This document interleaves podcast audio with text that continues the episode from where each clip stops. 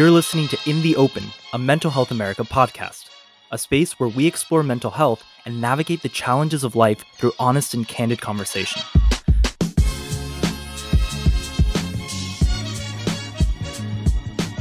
Hi, everybody. Welcome back to In the Open with America and Theresa. Hi, everyone. Today, we're going to talk about making habits stick, or some psychologists also call this social rhythms. Yeah, I like habits better. That's I think it's also about routine. Like that's why Yeah. it's not just habits, it's about routine and it's about being in tune with your body and what your body needs to create ritual. It's not just a habit which we think of an action. This is more like global, it feels like. well, I like the the direction of making it more of a of a ritual. It's a process that you are developing and integrating so that it's not just one one thing that you're doing, it builds on one another. Do you have routine? I, I yeah. If I didn't have routine, I wouldn't function well. Do you think that part of flailing about sometimes is that you don't have routine? And when you don't, it's just too easy to fall into traps? Yes. Like let's say, you know, I have a day off from work Yeah. And I'm like, you could do anything, and uh, and my brain's just like, ah, what what do you mean you can do anything? You and then it's just too much. Where if I was going about my day, I would be like, okay, well, at this time I would be doing this and I'd be doing this. So I struggle with that. Totally. A day off or suddenly like getting off early or and then if you don't have something you know you're going to, it's like you you kind of do what your body needs. Do you find sometimes you end up taking a nap and then you, ta- you take a 5 hour nap? yeah i can do that. Even even just yesterday i wasn't feeling the greatest and my fiance was like why don't you go take a nap? And i said no i can't. And he was like why why can't you? And i was like because if i take a nap now then i won't be able to sleep tonight that's that's more important for me because my sleep is like critical Yes. Okay. So I, I just need to hear when you think of your routine, what what's a part of your routine? immediately sleeping the hours of, of when i go to sleep when i when i wake up that's part of my routine another part of my routine is like what actually happens once i wake up and that process to kind of get me ready for the day hmm some other aspects too are like the people that i may connect with during the day. There's some folks that i talk to on a regular. So when i don't i'm kind of like thrown off a little bit. Communications with folks like here maybe at work or with family and friends. And then some activities that are important like eating at a, at a good time. Uh-huh. that's part of my routine. I have to i have to do that some downtime too like for me to disengage from like work and give myself a little bit of time in there is not exercise but it should be Yeah. Are any of your routines time bound, meaning you know you go to bed every day at this time and wake up at this time or or do you say once I start going to bed this is my routine? no most of mine are time bound Wow. Really? yeah but that makes that tracks with who i am babe Like, yeah, yeah. I go to bed at a different time every day. every single day But once I go to bed, I have certain things I have to do. And that I, I consider part of my routine. okay like what does that mean I mean, the easy stuff is like brushing my teeth, but I also do this weird thing where I have to make my bed. before you before you get into Uh bed? huh. I have to prep my bed to, so that when I lay into it, it feels the way my bed needs to feel for me to settle in. Because if the blanket is pulled too weirdly high up, okay it gets, it just, it feels weird. Like it's a sensory thing, you know? well i make my bed every morning that's part of my routine I don't make my bed ever. I make my bed at night to get ready for bed. okay The lights, if there's light in the in the room, okay I have to shut that out. Things like that that I've learned for sleep sleep habits. But even as you said as I said the question I realized I don't have I my rituals I realize this sounds true for you too that the rituals that we create tell you what's important in your life. So when you ask yourself, do I have a ritual? If you're prioritizing something enough to have a ritual, it probably says something about what matters to you and what doesn't matter to you. yeah. I would agree to that statement. Eating and cooking. If I'm going to go out with somebody and I and I know I see them once a month or I see them a specific time, the habit and the ritual of it is so important because then I'm gearing up for it. I'm getting excited. I'm giving myself the time to say I commit to this thing. Mm-hmm. That's like a really big benefit. Totally.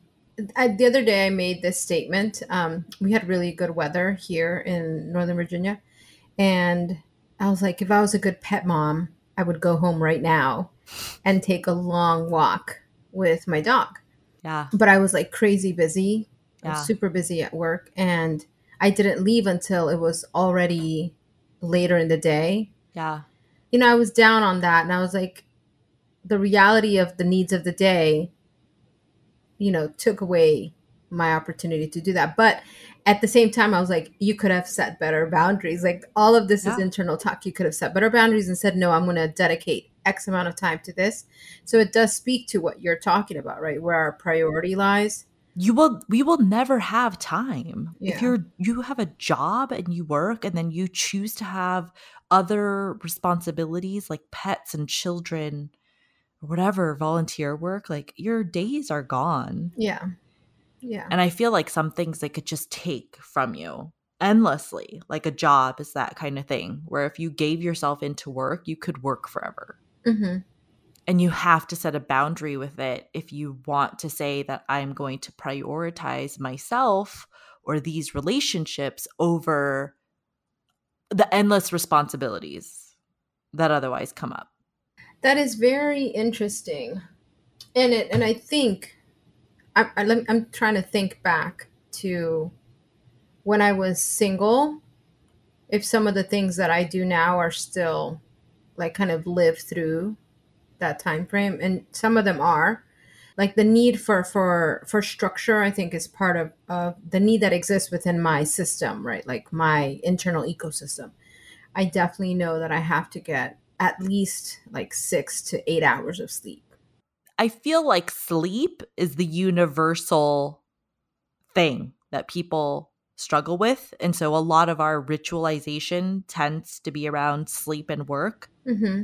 but you need social relationships and i think that's where it's hard i think healthy exercise and food habits are hard and and so are relationships right because Yes. you're like even seeing my kid like you talk about going home to see your dog like for a while i wasn't even setting a boundary around work and i was letting childcare take care of my children and i realized for years i was not seeing my children I would see them after I picked them up from school or childcare and then just like sort of feed them and just go to bed. And you're like, what is happening? You know?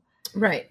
Right. Because it's like, if I did not make a commitment to say these number of days, I'm committing to making a habit and seeing and doing this thing and making a ritual of it, it was so easy to fall back on just whatever other process was taking care of whatever you had to take care of. Do, does that make sense? It does make sense. I think it speaks to the idea of we oftentimes get set in our in our comfort zone. Yeah. And and this is just the progression of how things go, right? You start doing something, it feels good and maybe it's not the best choice, but it it's just part of what's happening during the day.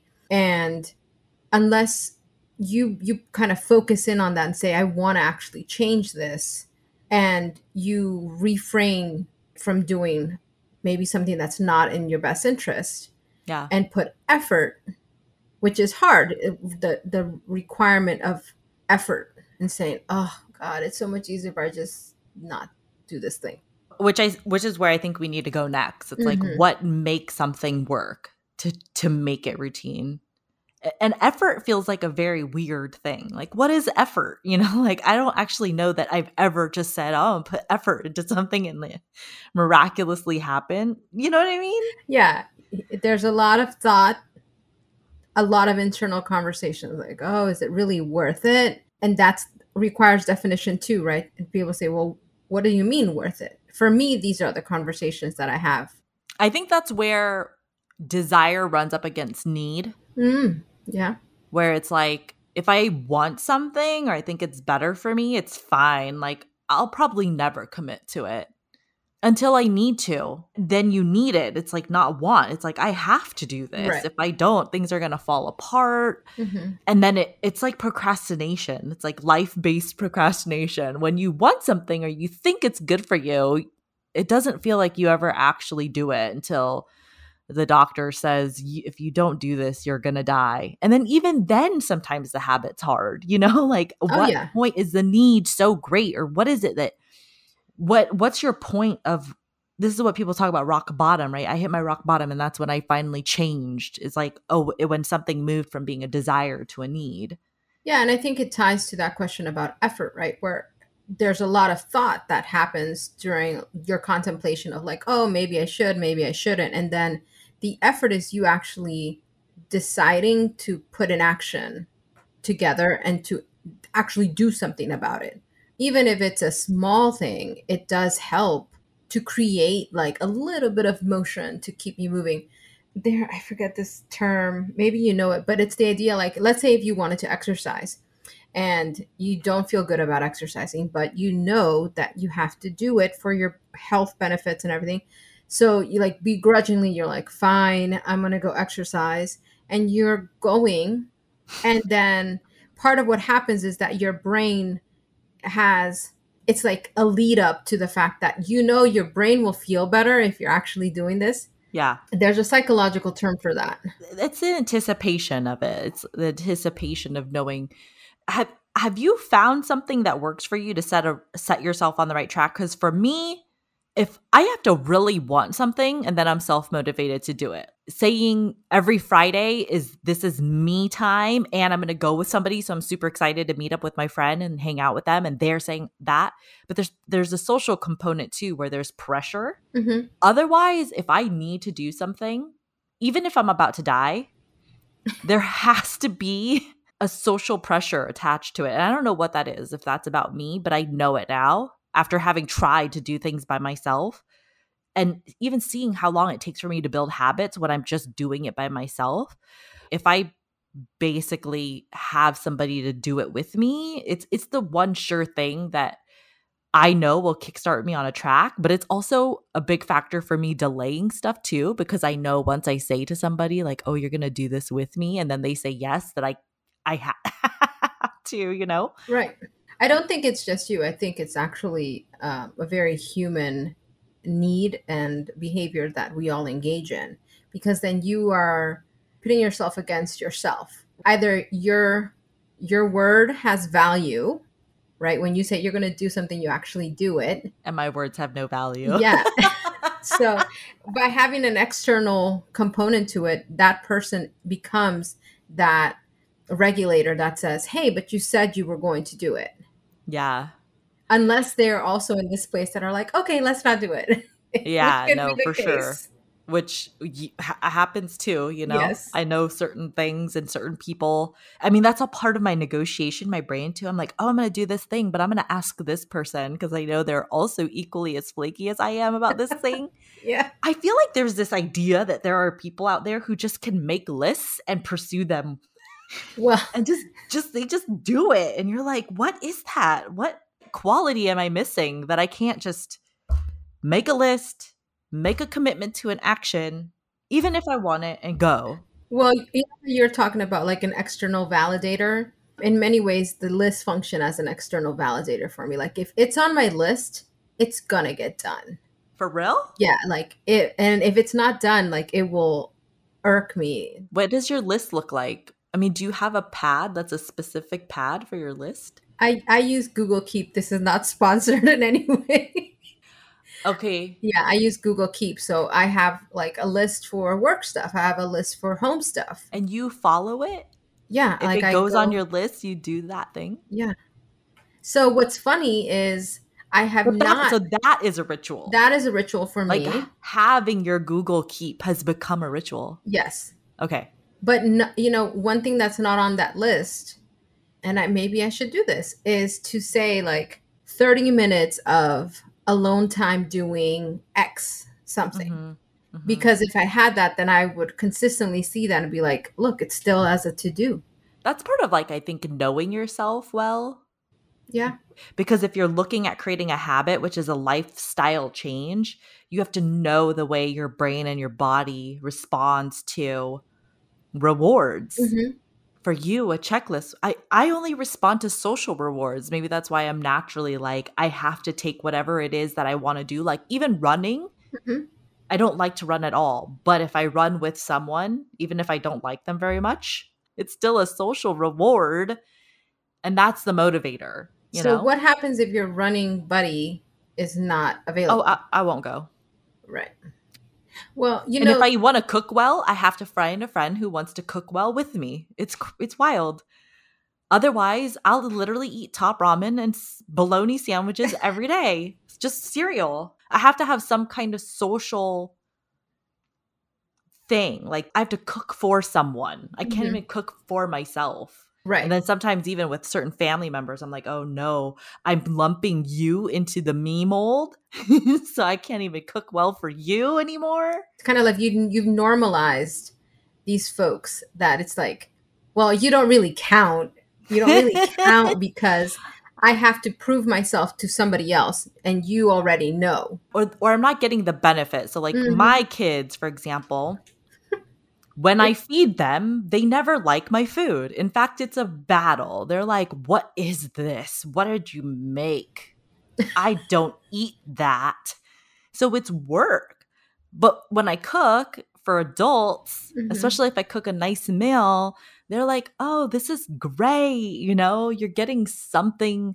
These are the rewards that I get back." Okay. that I need to motivate me to do a thing. So let me ask you one question about this cooking. The cooking aspect of it, for you, it's a ritual in that you're preparing something for somebody else to eat. But do you also feel like accomplishment because you've cooked something that you can also eat? Sometimes I don't even eat my own food. Okay. And I have to really ritualize it. When I was just cooking for myself or my family, it was kind of a problem because then I just throw whatever together at the last minute or it was pretty haphazard, which caused stress.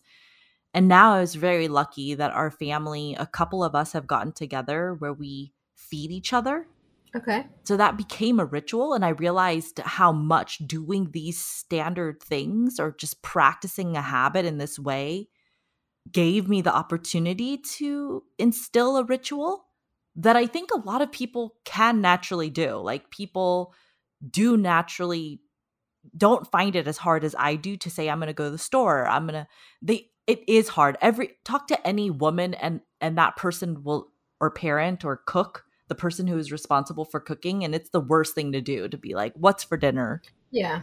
what the what's for dinner ritual is a whole thing but when i didn't have anybody to cook for i just fell back to cereal and sandwiches. Well, I think too what you're speaking to is about this idea of also creating community, right? And and then that community becomes um, a fire for you to continue to then feel nourished yeah. by the social validation. And then you're like oh yeah i i actually do like this. And so it reinforces the positive feelings that you're having and and it, to me i think that's the final thing about a habit is that like you can want something and then you can need something but the things that stick you get something back from. You get mm-hmm. some enjoyment some positive aspect. And i think that that's why sometimes habits that are not great for us we like drinking you know or you you kind of engage in a a ritual and you you can anticipate the good stuff that's going to come from it and the way that feels but with other habits sometimes we're not paying enough attention to the way we're also feeling good and especially like food or exercise those things can take time you know to feel good or to see the way your body is benefiting from healthier foods or and so it doesn't click in your brain or you don't you're not Right. spending that time to say oh how much did i enjoy that? Like so that you can stick with it. Yeah kind of what you're speaking about is like the immediate rewards where you're like when somebody when you've cooked something you're like mm, that's delicious whereas i've been working for three months and i, I- don't even know if anything's changed right like Yeah. so that part of it is the patience that you need to be able to wait for the reward, which I don't necessarily have that No. I think that you're spot on. Your reward is checking the thing off your list. Mm. So you need to add it to your list. I wouldn't start Yeah. with like 30 minutes, you know, try five or 10. That way you can accomplish your yeah. task and then your reward is actually checking it off, which you know that you've built that ritual into your life. hmm For you, you've identified that you can create ritual and habits by checking something off your list, and that feels very good. It does. It does feel very good. I think too. One of the things, like one of my good friends is doing, she literally has like a calendar where she's, you know, anytime she's doing the thing that she needs to do, she marks it. So it's Mhm. it's visual um, stimulation that you can have consistently. Those types of things work for me Yeah. because they become these external validators without having the need to have somebody say, "Oh, America, have you done such and such?" Because I Mhm. think that gets super annoying for people. Yeah. Like, how do you get reward? Is it internal reward or do you have to get reward from others? I mean, I can get external praise, but I don't know that that is as strong as an internal one that says you actually you actually did what you said you were going to do. That is probably why lists work for you. hmm Because I'm realizing as we're talking, I'm like, maybe I- need to practice what it feels like to give myself intrinsic internal reward and to sit with that and feel good feelings. But I think that I'm not like a verbal lover. I don't love verbally. But the one way that I received love and the greatest form of love was if my parents gave verbal affirmation, which was also given out very little hmm but when it was given it was meaningful. Like once every two years my mom would say good job. And now i'm like oh my gosh this is why that's what i'm seeking. It's because You didn't have enough of it. when someone says out loud my food is good or wow you look good that'll last me for two years. for a while yeah Yeah. yeah, But I, I think it's also it's very hard for folks like myself that we may we may not always need that external validation and, and we rely on our internal validation. Mhm. We can be very hard on ourselves when we don't accomplish all the things that are on our lists. Okay. yeah So it's not just that one tool that I use. I do need external validation as well. Like when I want to engage in something that's like harder for me, like exercise and doing it on a consistent basis, Mhm. it works so much better if I have somebody that's coming to the house, you know, like my cousin, and she's like, Hey, I'm coming to pick you up in 30 minutes. And I'm like, ah, okay. And I will figure out what needs to f- be figured out so that I can actually do it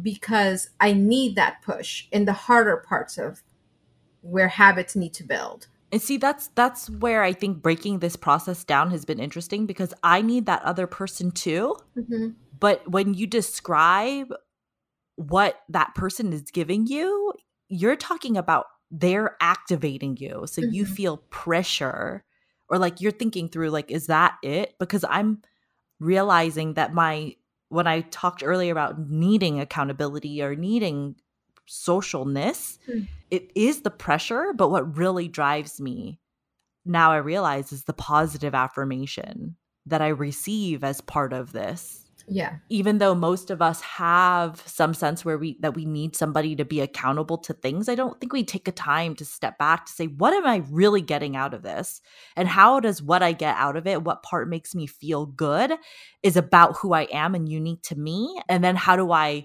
feed that part of it and make it even bigger so that i can own and have intention about the way that i'm making habits You know, the thing that comes to um, mind is like right in my face is this idea how when there are folks out there that talk about doing something for 21 days, 21 days, and then 90 days later, it becomes part of your rituals. habit lifestyle Yeah.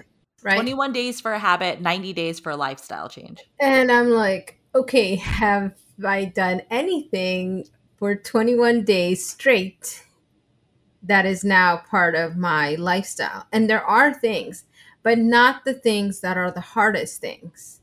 Yeah. So there is some additional thought that's required on my part to really explore what need exists there so that I can then find a tool to engage. And I would say, what is your reward system? And how can you think about what you want to accomplish, but fit your reward system to match the way that you're going to get joy or reward from your experience so that as you try to do your 21 days or 90 days of X, that we're kind of approaching it differently. Like, I think I've always been bothered by the 21 day or the 90 day rule because then it's just checking a box. It's just like a list. It's not really helping me figure out what's driving me mm-hmm. or like I'm not giving myself that time. I'm like, it becomes a chore in and of itself, which is not right. a reward, you know? Yeah. It's a chore. How can I switch my brain so I can see it as a benefit and not just to to do like a, another thing that's a burden what's the reward? Ice cream. I mean for some people that works. That definitely worked for me for a while with exercise. I was like i'll do this if that also means i can go eat ice cream which all in all still was a good benefit because like exercising was good for my heart and i still got ice cream. Who cares? Yeah. Let me let me ask you though some of the things that maybe folks struggle with, which are more internal, right? Where it's, for instance, like negative self talk, where consistently mm. you're, you know, all the stuff that lives in our head yeah. that we are just bombarded with these really not nice things that we say to ourselves. And that's a habit that I would want to break. When I first struggled with negative thoughts, they were so automatic and so pervasive that I had to use post its. So, you know, I'd use my physical environment to snap me out of a bad space. And mm-hmm. then even the negative self talk, the problem is like when you engage in the negative self talk, you actually believe the neg- negative self talk. And then when you engage in positive self talk, it's painful or you don't believe the positive things. So there's some reward in beating yourself up until there's time for you to feel, internalize the benefit and the positivity that comes with believing a positive self talk. Yeah. And then it becomes global because then it's like, well, who am I hanging out with? And how do those people reinforce a positive frame versus there was a lot of time in my life where I was hanging out with people who were not good for me, you know? And I was like, well, I believe that this is what I deserve, or like, yeah, whatever, these are friends. So, in that way, at least, I don't know. I think that there's something there too. Like, do you get something out of beating yourself up? Are you seeing that? I mean, I feel like we've talked about this in a couple of our episodes. Where like, are, are you getting something out of engaging in negative or unhealthy behaviors or belief systems, like it's clearly serving you. Why else would you keep doing it?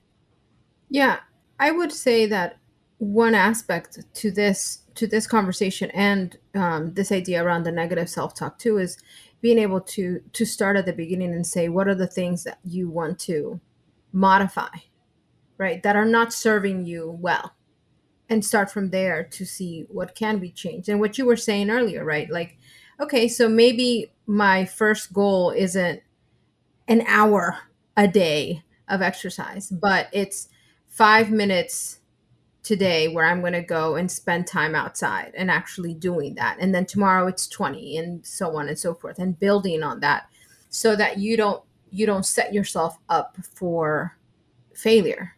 Yeah, for not meeting your goal right. and and doing especially for you the thing that you know you're going to benefit from like which is to check the check, box off yeah. yeah check it off your list you said you mentioned about like if you take something away i do think replacing it has to be the thing so if i'm cutting back on a on a behavior i don't want to engage in it's helpful for me to replace that with something that i do want mm, okay. because just cutting it out feels like a void and mm-hmm. then you're mm-hmm. not getting that reward yeah. Which is why yeah. when you think of just quitting something, that's part of the problem is if your brain is always just like, well, I got to quit this. I can't do it. I can't do it. It's always ever focused about what you can't do. I think it can help to say, okay, I'm going to stop this, but what can I do now because I'm not doing the other thing? Right. What can I do? What can I do? This is the thing I can do now that does help me in some of the ways that what I'm letting go of helps me. But now I'm rooting myself towards Something a positive, positive, change. Yeah. yeah, yeah.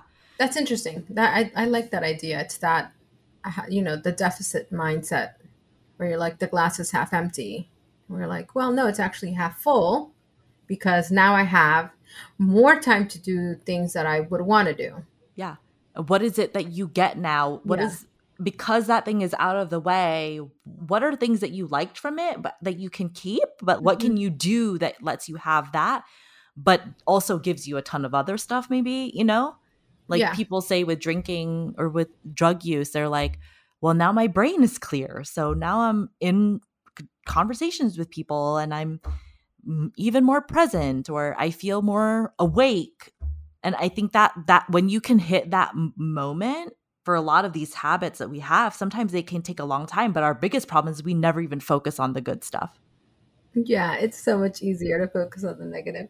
But it, it but maybe that's something that we also have to do for ourselves, right? Whether it is making something visual and and you getting the reward, whatever works best for you so that you can say, "Look, I've done it." For me, it's that checkbox. So in my long list of stuff, that checkbox is like fabulous.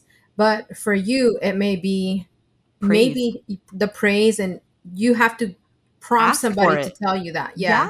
i need Yeah. to do a better job of asking for praise and not feeling guilty about it that's Yeah. i'm like what Good job, Theresa. Look what Theresa did. oh Yeah. that really yeah see i can already feel the dopamine all right well that was good thanks america You're welcome. You did a fabulous job today, Theresa. Thanks, America. I hope you can check this off your checklist. Yay. All right, dude. Talk to y'all next week. Keep on fighting in the open. Bye.